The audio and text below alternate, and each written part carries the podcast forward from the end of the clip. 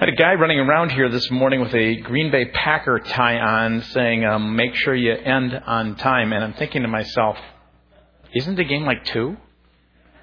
So I got to like 145. Is that about right? Okay. Uh, you know, there's. I thought I, you know, if growing up, you know, being a Minnesotan, you gotta be tough, really tough. And in this kind of weather, doesn't it separate the men from the boys? You know, you see, maybe even on TV, you've seen the the, the Tiger Mom thing. Have you seen that thing? You know, they're tough. Um, they come from an Asian culture, and they're well. You got to be a tough mom here to live in this weather as well. Even thinking about sending your kids out to a bus stop in this kind of weather. 60 above zero in most places. Floridians, let's say, turn on the heat, and Minnesotans, they plant gardens. 50 above zero Californians shiver uncontrollably while people in Duluth are sunbathing. 40 above zero, import cars won't start. Minnesotans drive with their sunroofs open. 32 degrees above zero, distilled water freezes. And the water in Bemidji is just getting a little thick at that point. 15 above zero. New York landlords finally turn on the heat. People in Minnesota have one last cookout before it gets cold. You know, I, zero degrees. I, and I spent some years in, in Miami, Fort Lauderdale area. It, this is what is zero degrees. People in Miami all die. Minnesotans close the windows. 20 degrees below zero, Californians fly away to Mexico, and Girl Scouts in Minnesota still sell cookies door to door. 40 degrees below zero, Washington, D.C. finally runs out of hot air. And people in Minnesota let their dogs sleep indoors. 100 degrees below zero, even Santa Claus is cold and abandons the North Pole Minnesota public schools basically just open two hours late. Yeah. My friend from Atlanta called me and said they, because of some freezing weather and rain, they had the whole week off. What? Anyway, get some salt. Um, 400 degrees below zero. All atomic motion stops. Absolute zero on the Kelvin scale is what that is. Hell freezes over. And people in Minnesota can be heard, cold enough for you yet? You got to be tough, right, to uh, live in this climate and this culture. Let's uh, take a moment and pray. I'm going to ask you just to pray for the women. They've had this retreat. They'll probably many of them be driving home on their way back, and ask for safe trips through this cold weather. Let's pray, Father. Thank you for what you're doing in the hearts and lives of each and every one of us, and particularly want to thank you for how you've worked this weekend in the lives of the women at our church at this retreat, and now ask that you give them safety as they travel. Father, we also are here in this moment. Would ask that you would help put aside and help us to train our hearts and minds to, to listen, not to me, but to you, God, where your Spirit of God might speak to our hearts to change us in the very structure of our soul for the sake of your kingdom. I just pray, God, there are people here coming from all different places. They are coming from places where they're feeling hopeless, they're feeling maybe completely vulnerable, and some might be here who are filled with joy and celebrating something external in their lives that has happened. But God, we would ask that in this moment you would show up and that you would speak. And we pray this in the name of Jesus. Amen. Well, you know, everybody likes a good story. And when we get into this Matthew 13, it's all about stories. But people have different tastes when it comes to stories. Some people like poetry. There are some people who are, are, are, abstract thinkers, so they pick up books and they like to think abstractly. They'll read philosophy or they'll read political theory or economic theory, and that seems to be the thing that they enjoy. And, and then there are what I call technical study people, those who have that kind of engineering mind. And, and they like to read mechanics, you know, the popular mechanic kind of magazine, or they like those computer magazines, which are all over the shelves these days. And, and and then there's what I call how to people. Did you know there are people who actually like instruction manuals? You know, and I asked the first service and I saw a few hands go up and, you know, so it's like recipes and all these things and how to make something and do something. But everyone, I, I would guess that everyone likes a good story. We're, we're built that way. Everyone, no matter what your bent, enjoy stories because they have the ability to entertain and they sometimes are told to persuade or there might be a time a story is told with a moral objective and and then there's some that are told that as they're told they, they give a profound insight into maybe your personal behavior or the behavior of some others and, and, and they allow for you through a story well crafted, well told, to get behind a person's defenses. Stories have the ability to, to lead you into it so that you're kind of in it and you're a part of it and you're following. So now you're almost with them in the story. And as you're with them, it has the ability to kind of sneak around and get right into the very heart in a way that like blunt truth doesn't, or facts, or, or some kind of abstract thinking. And, and if I was to do that, or someone was to just move that way, you have the ability unemotionally to kind of defend yourself and to parley kind of in defense argument or discussion with regard to what's going on. But stories seem to get underneath it all. And Jesus understood that. The Word of God tells us that. In fact, there's a parable that was told, you know, how do you tell your king, your, your boss, your, someone who's over you, who, who has position, how do you tell them they've messed up and screwed up? It's really hard to do that kind of thing. So there's a guy, Nathan, who God comes to him and says, Nathan, I want you to tell the king. I want you to tell the king that his, his sin, his adultery with Bathsheba was not a good thing and that, that he needs to understand this. And so he's got to think about how am I going to do it? You come in his presence. And so Nathan, I think out of the creativity of listening to the Holy Spirit, comes to this king and he comes to David. He says, David, I got to tell you, it's really incredible thing that happened in the kingdom. He said, here, and he starts to tell the story. He says, there's this really rich guy. He had a whole bunch of sheep, and, and he had so many sheep that he didn't have to worry about ever, you know, going without. And then there was a guy who lived right next to that guy who had just this little patch of land. And that little patch of land was this little lamb, and he prized this lamb. He loved that lamb. That lamb meant everything to him. I know it's a strange ththing, but somehow his heart was so tied to this little lamb. And the king, I mean, the rich guy comes out someday, and he looks over the fields. He sees all his, his, his sheep, and he sees the one little lamb, and he goes, I want that lamb. He tells some of his servants to get that lamb. They gets that lamb, brings that lamb. And as he's telling the story, David's face gets a little flushed. He's a little bit angry. He's a little bit upset. He's a guy. He's a king who, who is who is just. And he says, get, "We got to do something. Who is this guy?" And Nathan looks at him and goes, "You're the guy. It's you." You see how stories work? They have the way to draw you in, and that's what Jesus knew. And so Jesus, when he, when he came to this passage in Matthew 13, and we're going through the whole, whole, whole account of this Matthew passage where you announce the king, chapters 1 through 4, you declare the kingdom at 5 through 7. He demonstrates the kingdom 8 through 9, and, and then in verse 10, in chapter 10, he begins to, to tell everyone to do it. He teaches his disciples to go out and do what he's been doing and announce what he's been announcing.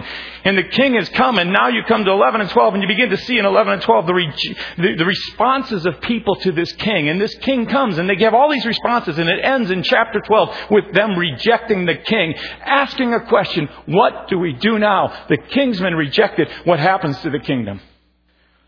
And so Jesus in chapter 13 goes out and he tells stories.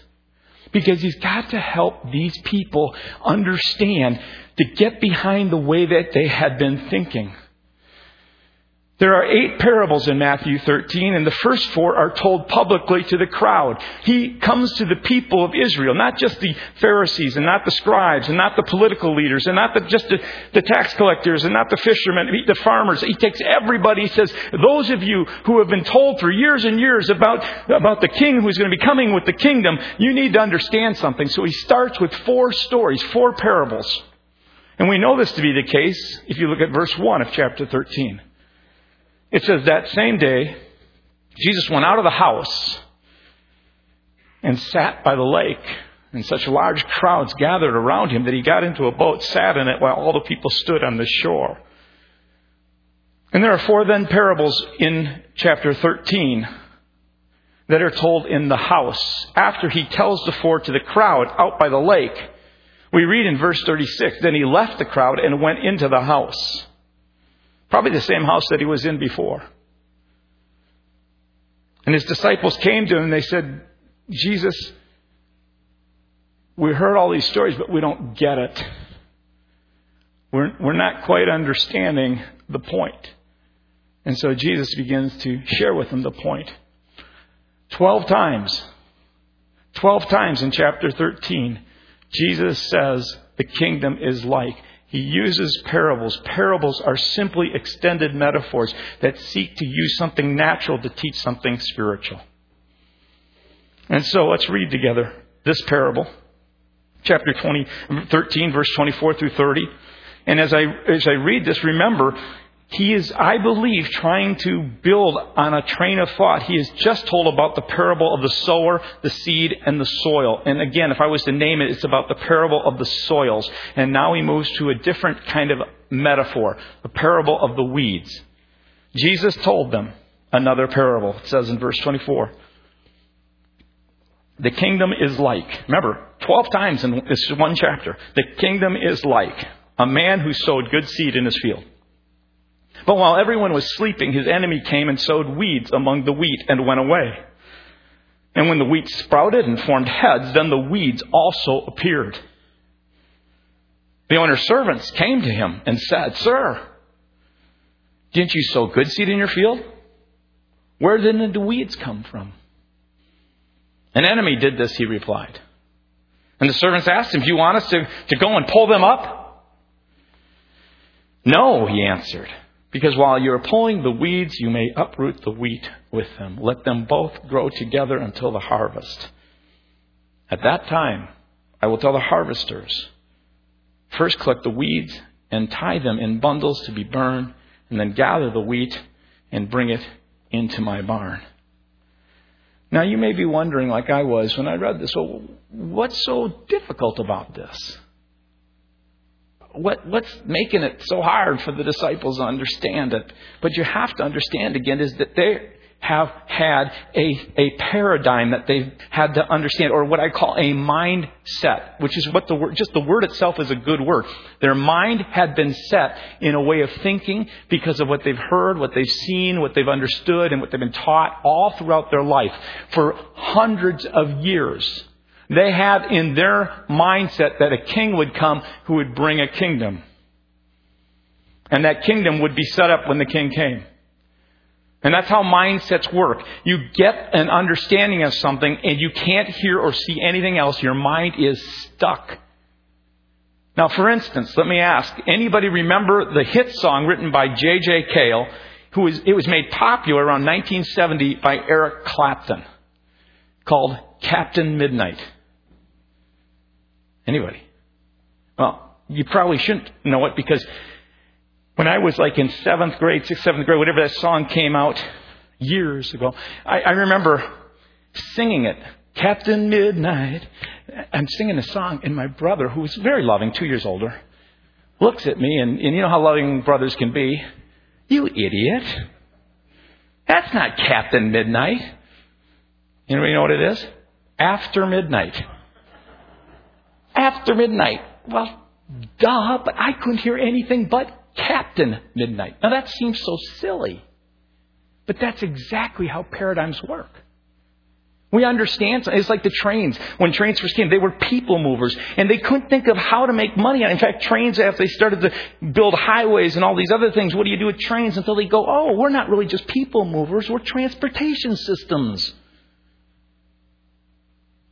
There is a group of people called the people of Israel who had grown up under the teaching of the Old Testament and the prophets who said, guess what? A king is going to come. God promised again and again. There'll be a king like David. This king will come. When this king comes, just like David, he'll set up his kingdom. And you'll have this reign that was like David who had Solomon. And it'll be a golden age. It'll never end. It won't be a person who is in any way wicked or unrighteous. In fact, this person won't have any sin in him. This will be this person who will be God's own son. And when he comes, the kingdom will come. Now, remember, you're pre that, so Jesus has to stop to these people who in their mind it has been set. They are stuck. They don't hear Captain Midnight. They hear the king's coming and the kingdom will come. And when the kingdom comes, the king will impose it upon everyone immediately. There will be no delay. He will come into the land. He will raise up a group of people. All of Israel will follow him and little Israel will become this great and mighty nation and all the people will be subdued and everyone will be under his rule forever. Amen. And heaven begins. And Jesus goes, No, you have to understand what happens with the kingdom when the king is rejected, when I am on a cross, and when you see me on a cross, and when you see me rise again. And what will really make it difficult for you to understand is that even if I rise again, you think I'm going to set up my kingdom. And the disciples even ask him, Are we going to do it now, even after he's risen from the dead? And he has to say, Didn't you get Matthew 13? And this is where we got to start with the first parable parable of the soils or sower. Did you get this? That what I said I was going to do is when I came, I was going to set up my king. The king was rejected, and the king was rejected by Israel. But there was a purpose for this. Even God will use this purpose. So when the, when the Israel rejects you and, and this land rejects you, He is going to make it available for everyone in every nation to come to Him if they're open and willing to the king ruling.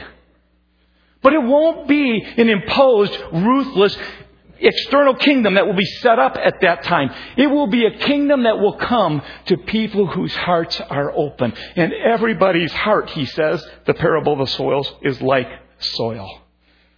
All around you, everywhere you live, everywhere you work, Every person you come across, when you go through the grocery line, when you go to the gas station, when you are picking up your clothes at the cleaner, I don't care, wherever you go, their heart is like soil, and their heart is either like the soil that is hard, like the path, their heart is like the, the soil that could be like the rocks. When they hear the word of Christ, they respond to the King, and then soon and quickly after, the heat of trials come, they hear this and they wither away, or their hearts are like those who respond, and when they begin to respond, they begin to grow, but they don't deal with the things in their life. The weeds the worries, the attractiveness, the pleasures of life begin to grow like weeds and they grow around it and choke out the life till the plant dies. And yet some, there are people that you and I walk by every day, live with day in and day out, whose hearts are like good soil that when you as one who takes the word of the sower and takes the love of the sower and you sow it into their hearts,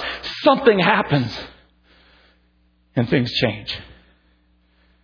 And that's why he begins with this parable of the sower. He wants people to know there is a time that he has come where, where all throughout this history till he comes again, all this period of time, God is at work throughout the entire world, sowing seed in the hearts of people. Now, that's what he explains in that first parable. There's a bit of a sense of a time delay there because that's not what they were thinking. Right? They weren't thinking about people freely hearing about God's love, feeling God's love, experiencing the truth of His Word, and then receiving it and it beginning to grow in their life. They were thinking about someone coming externally and forcing His will upon them and setting up the kingdom. So the first one is very clear. God comes to you and to me, and if, if, any of you are walking with the Lord Jesus Christ, if any of you are in that place, it's because somehow someone was so touched by God's love that they either shared it from a message, or they shared it with you at the, at the office, or they sat down with you as a friend, and they told you about this one who had loved them. Their soil had been open. But now he goes to the second parable. And it's important here that you understand the interpretation at this point because Jesus wants to make some things clear. He changes the idea of the seed, which was the word of Christ, which comes to the heart, and now he talks about the seed being people who respond. They're good or bad seed. It's seed that grows up like wheat, and there's seed that will grow up like weeds. So they're sitting there, and I think they come back in the house, and maybe Peter, because um, I'm speaking for all the guys here, I think. I'm not quite sure what you're getting at on this weed thing. So Jesus goes, verse 37, he answered, The one who sowed the good seed is the Son of Man. Which is an interesting thing when we look at the parables and we look at the life of Christ. He has got no problem in parables saying he's the guy, he's the Messiah, he's the king, he's the one from God. You know, people sometimes will say to, well, Jesus never said it. You know what? He couldn't say it directly. He would have had his, he would have been on the cross immediately and never got the message across. So he was so crafty and so wise and so brilliant that what he would do is in parables and stories, he would make it very clear. Here I am, if you want to know it. So he says to the disciples, not to the crowd, he explains to the disciples, the one who sowed the good seed is the Son of Man, which is him. The field is the world. It's the place you live. It's every person that you have an influence over in any way, big or small. And the good seed stands for the people of the kingdom, those who have responded with good soil. And the weeds are the people of the evil one. And the enemy who sows them is the devil. And he uses that in a broad sense because we know it's not just the devil, it's the work of the demonic spirits all around that, that are, are free at this point in this world during this kingdom. And the harvest is the end of the age, and the harvesters are the angels. And verse 40 as the weeds are pulled up and burned in the fire, so it will be at the end of the age. The Son of Man will set out his, send out his angels, and they will weed out of his kingdom everything that causes sin and all who do evil. Now, now catch this from verse 39 on.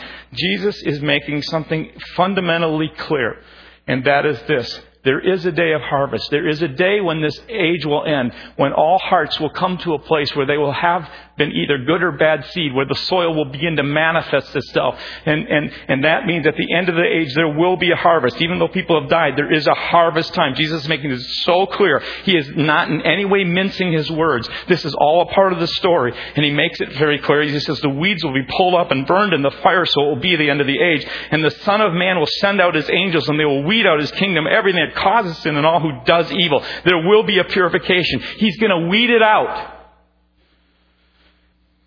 and they will throw them into the blazing furnace where there will be weeping and gnashing of teeth. There really is a heaven and a hell that we have to respond to in this life. And then the righteous will shine like the sun in the kingdom of their Father. His typical response is whoever has ears, let them hear it's that point again that if your spiritual ears are open, not your, you know, let it go through your ears. It can go in your mind, but let it go into your soul, your soul into your spirit, and let your spirit be open to what God is saying. There is an external kingdom coming. Revelation 19 talks about it very clearly. There is a day that will come when Jesus himself will come. The king will return a second time. And the picture is this in Revelation 19. Then, says John, I saw heaven open, and oh, what? A white horse and its rider. See, Jesus came at one time on a colt. He came in this triumphal entry before his passion and death. He rode into town. And in the days when a king was coming to, to bring war and to judge and to, to impose their will on people, he'd ride in on a white stallion. But when he came in peace, he'd ride ride in on a little colt. It was an acted out parable of the triumphal entry was. So now he comes in with this white horse, and the rider named Faithful and True judges and makes war in pure righteousness. His eyes are of a blaze of fire. His head, many crowns. He has a, a, name inscribed that's known only to himself. He's dressed in a robe soaked with blood, and he's addressed the Word of God. And the armies of heaven, mounted on the white horses and dressed in dazzling white linen, follow him. And a sharp sword comes out of his mouth because it's his word that divides. It's his word that judges. When Jesus was here on earth, and we'll get into this in a second, it wasn't him who was judging. It was his word spoken truth. Here's reality. You've got to decide. It's the same way with us. And he says, the armies of heaven, mounted on white horses, dressed in dazzling white linen, follow him, and a sharp sword comes out of his mouth so that he can subdue the nations and rule with them with a rod of iron. Here's the imposed kingdom yet to come. He treads the winepress of the raging, raging wrath of God, the sovereign strong. On his robe and thigh is written, King of kings, Lord of lords.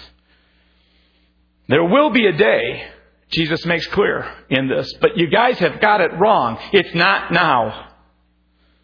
But yet the kingdom has come to every soil that is open and good and humble and soft and willing to be prepared to receive day in and day out the Word of God who will rule into their life, who will transform their life. And as their life is transformed, they will bring the kingdom of God. Heaven will be, in a sense, in your heart in such a way it's a window for others to see.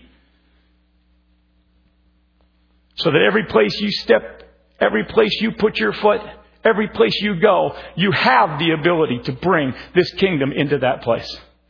Uh, that truly, that's amazing.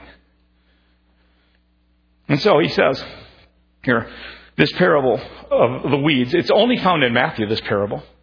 And it's purposeful because he's trying to make a point. Jesus builds on their understanding that he has just told about the soils, that this delay that he hinted at in the first parable becomes primary truth in the second. God delays his judgment out of love because he wants to reach this world. And we are followers of the King with the opportunity to live with heaven in our lives now, to live with the kingdom of God ruling over our lives now, in order that we can bring that kingdom to every place we go. So the kingdom of heaven is likened to a farmer. And in the weeds, um, just to give you a quick run through on this, the weeds, there's a word, there's a, there's a, a kind of weed called the bearded darnel, D-A-R-N-E-L, because some people ask me afterwards, D-A-R-N-E-L, which is so difficult to distinguish from, from wheat. In fact, it grows, it, it intertwines its root with the wheat. So much so that if you pull out one, you damage the wheat. And it, it, it's so difficult to distinguish, you can't tell it till the very end when you're ready to harvest.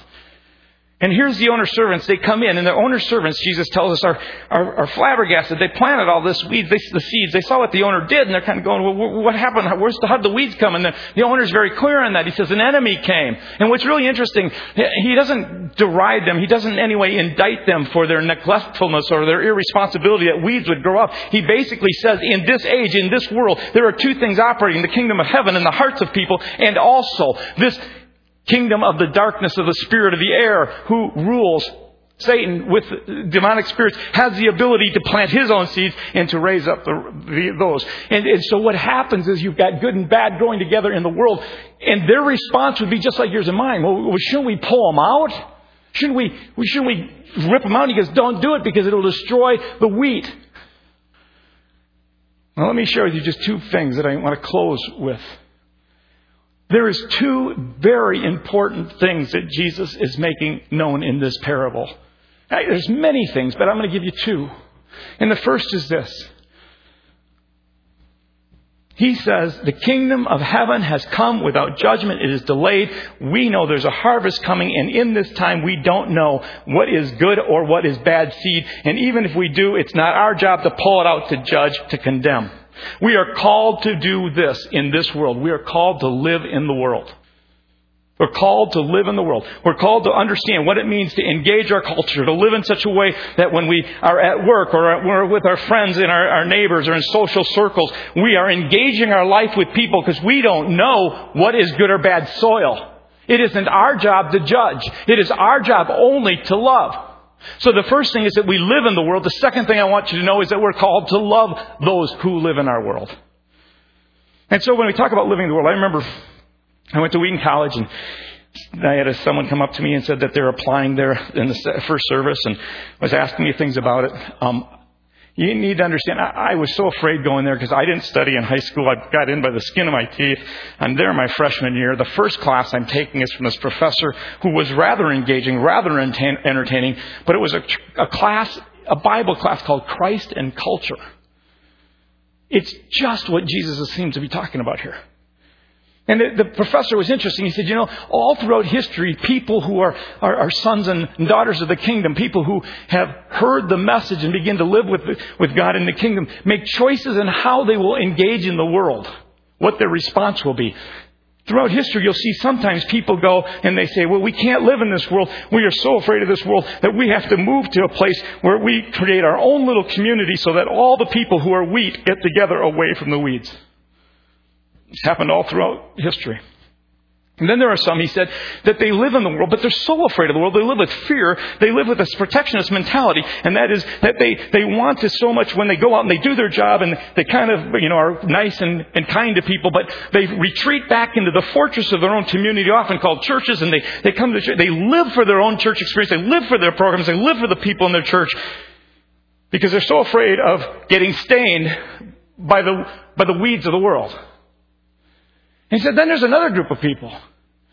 They go way to the other extreme and they engage culture in such a way and they participate in it. They don't make a distinction between what is just culture and what really is sin. And in that process, not understanding that, he said, you know, one of the things you have to understand is that love under, undergirds all of it. So when you begin to understand how do you engage with the world, you have to understand what does it mean to love God and to love one another? What does it look like to love them? But what happens is they get so engaged, so involved, they become so much like the world that they lose any distinctiveness and they become like it in every way. But then there are a group of people who understand this parable.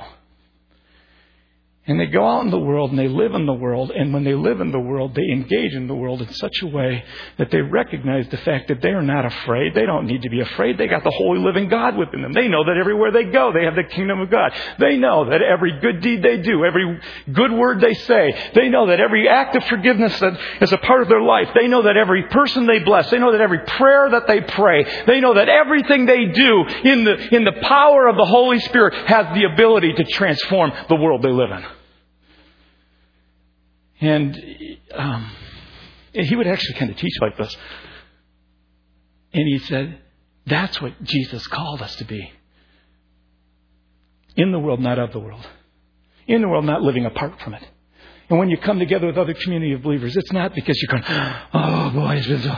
It's kind of like, man, how have you been loving people this week? How can I pray for you when you go back out?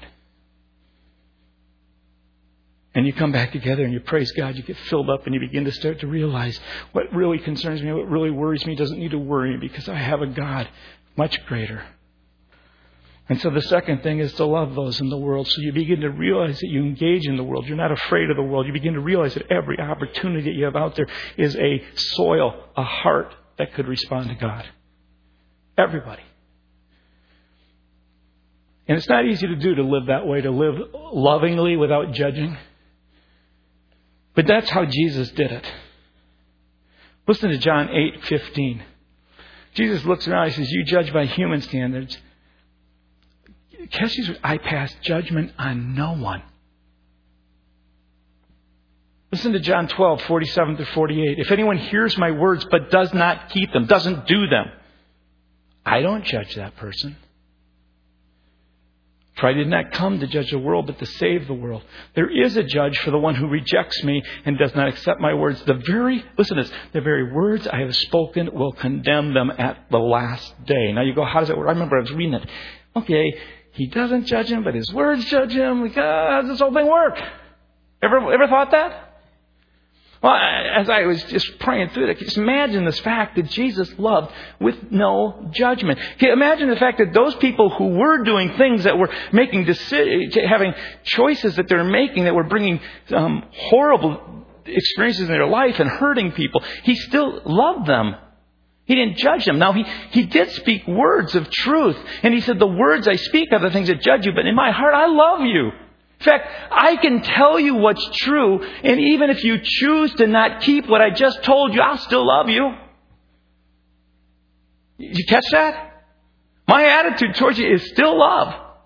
I began to think about it. I think, you know what? It would be, it's, it's as simple as this. If I had a person who came up to me and they're thinking a little delusionally, because they're thinking, you know, I, I just having a really cool idea I had. And that is, I'm going to go up to the 20th floor of one of the buildings down in Minneapolis. I don't need anything because I've got this sense that if I stand there and I jump, I could fly. And I'm looking, I'm going, yeah, I don't think so. And we go, but I really believe it, I really feel it. And, you know, I've heard of other people who fly, yeah, but they're in planes. And so he goes, and I, I, can say, you know, I love you so much, but I'm going to just tell you the truth. If you get on the 20th floor, you jump off it. Here's what I think is going to happen. Here's reality. Here's truth, as I understand truth in this world today. You jump from that, and you begin to go down. You're going to hit the bottom. You're going to get hurt, and possibly, probably die. But you know, if you choose to do it, I still love you. I just won't be able to love you in this world any longer, but I'll still love you. I mean, I really do. It's not my, I'm not here, I'm just telling you what I know and understand to be true. That's what Jesus said. He came and he said, these words are not mine, they're really from the Father, although I'm speaking them. I still love you. You can go off and you can put yourself in the arms of someone that you know is going to, you know, is adultery, you can do this or that. And I'm telling you, I still love you, but there are consequences for choices that you make. And those choices will reveal themselves when reality hits. And reality hits eventually at a time called harvest for everyone. Okay.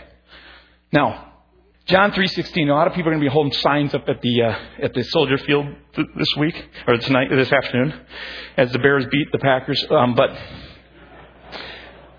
it's a well-known verse. For God so loved the world. I sometimes think those same people need to come into the church every Sunday and hold up the sign 3:17, John 3:17, which goes on to say, "For God did not send His Son into the world to condemn the world." And I'm not saying those people are doing that; they're just maybe speaking truth. But the church needs to remember this all the time: that God did not send His Son into the world to condemn the world. Or as the message says it this way: God didn't go to all the trouble of sending His Son merely to point accusing finger, telling the world how bad it was. He didn't do that. He sent His Son to help, to love, to transform people with what was true. So I'm going to close with this story.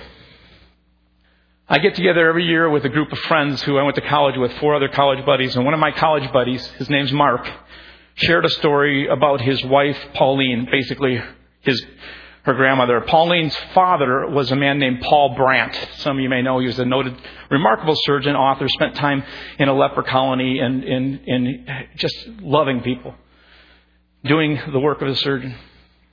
Well, Mark shared with us last year the story of Pauline's grandmother. Her name was Emil, Evelyn.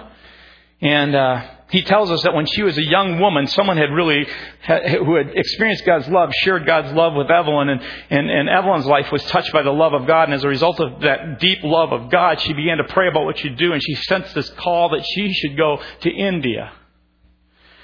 And so, as a young single woman going to India at that time, probably in the 20s, 30s, that was a big deal. I mean, that was a very unsettled land. So she goes to this place in India, a very remote area of India, in fact.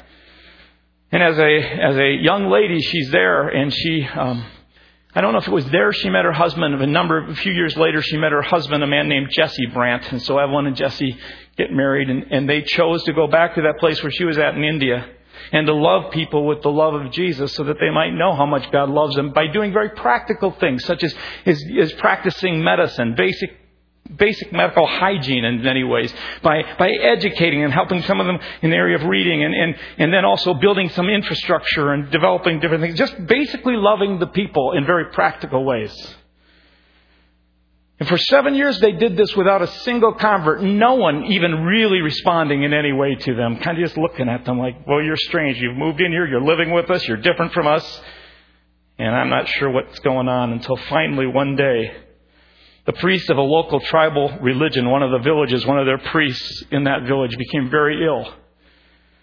And he was laying, dying, and no one else, not family members of this priest or others, would come near him because they were so afraid of the illness. It was something that they were afraid of catching. And so no one would care for him, and they all feared his illness, all except Evelyn and Jesse. And Evelyn and Jesse spent time with him and talked to him and cared for him and loved him. And when he was dying, he called people around the village together and he made a declaration to the people. He said, You know what? The God of Evelyn and Jesse must be the true God because they are the only ones who would be with me in my dying. The only ones who seem to have a love different than this world knows. And it was so interesting. As he lay dying, he actually had it all planned out. He, he had his children, and he, which a tribal chief can do. He entrusted his children to Evelyn and Jesse, which is a huge statement to the whole village. And it was at that point because of their love, their practical love, having been there over time for a long period of time, especially seeing the life of this leader, became kind of the turning point in that village. And people began to turn to Jesus and wanted to know about Jesus. And Evelyn and Jesse, they spent another 13 years there, and then Jesse died. And about that time, Evelyn was 50 years of age, and everyone expected Evelyn to go back home, that she'd return to her land, which was England. But she wouldn't hear of it. She pressed on, simply loving the people in her world who were different than her, lived differently, think differently, dress differently, but she just went on and said, I'm going to live in this world, I'm going to engage them in this world, I'm going to love them in this world. And she was known and loved for miles around in many neighboring villages as Granny Brand. And she stayed there for another 20 years. And she served under that mission board that she was with so faithfully.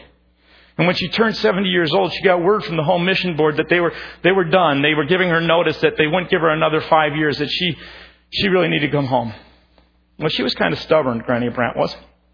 Remind you of anyone in our own congregation, maybe a senior, older statesman, pastor. I won't give his name, but it rhymes with tall. Um, hi, Paul.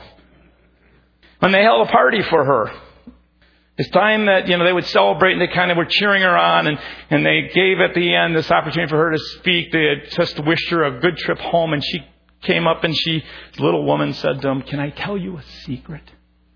They all listened and impressed, and she goes, I'm not going home. I'm staying. And, you know, a number of them was thrilled. The people that lived there, the mission people are looking around like, what are we going to do?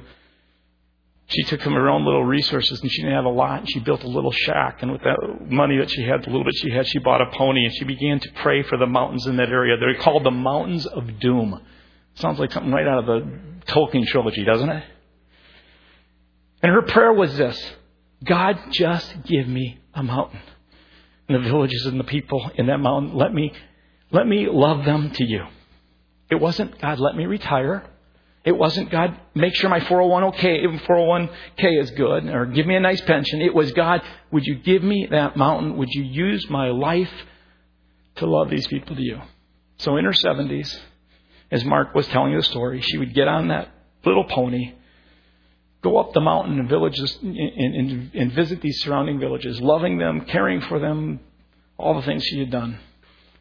She did that for five years on her own with no mission support. Then one day at 75 years of age, she actually fell off this pony because this place is really steep and she broke her hip. And her son, Dr. Paul Brand, came back, this eminent surgeon. He said, You know, Mom, it's really time to go home now you gotta you gotta look at it. you've had a great run you've really been able to make an impact here it's time to turn this over to others it's time to go and move on and she said i'm not going home this is my home and god gave me this mountain Tiny, frail Evelyn Brand spent another 18 years loving those in her world, traveling from one village to another on a little pony with falls and concussions and sickness and the frailty of age Nothing could stop her. She so loved those people that she lived in that world with. And finally, at 93 years of age, when she could not get on that horse, that little pony anymore, the men from the villages of that mountain of doom came down because they loved her so much and they set up a schedule and they would put Granny Brand on a stretcher and carry her from one village to another village. So she could tell people and she could express to people God's love. She lived two more years and then passed away. Evelyn is probably someone you've never heard about before. But those in her world knew her and loved her. And many, when it comes to harvest, are going to be that good seed. Because she looked at every heart in its soil and said, How can I love that person closer to Jesus? And I really believe God is still looking for somebody here in their own way, not to go to India, but in their own way, in their own world of influence, with their own unique gifts, who are willing to, with the wounds that they've had in their life, devote themselves to Jesus because of the love they've experienced from Jesus and say, Jesus, my world may not be big, but I want to learn how to love those people into a relationship with you. Because we have, as he said, a time in which to do this. I'm going to ask you to bow your head, and I'm going to close the service, guys. We're not going to do a song um, in deference to Packer fans. Um, I'm going to ask you to stand before the Lord here, would you? And I just want you, with your heart quiet before the Lord, to say, Lord Jesus, in my world, is there someone that you want me to love? Is there someone that um, is across my path. And it's just really natural for me to come across their path, but it's going to take supernatural stuff from you to keep my mind um, alert and open to this. It's going to take a supernatural action from you to sometimes help me love this person that has come to mind. And I ask you to think about it. And you may not have someone right now. Pray about it. But if God brings someone to mind, begin to say, God, how can I love them in a way that they feel love? Not, not ways that you think, but how they would be touched by God's love. Father, thank you for letting us know how much you love us. Thank you when our mind gets stuck that you're willing to unplug it, so to speak, to allow us to think and see and to experience the things that you want us to experience. Now, God, fill us every place we step, everywhere we go. Would you go with us to bring your kingdom? In Jesus' name, amen.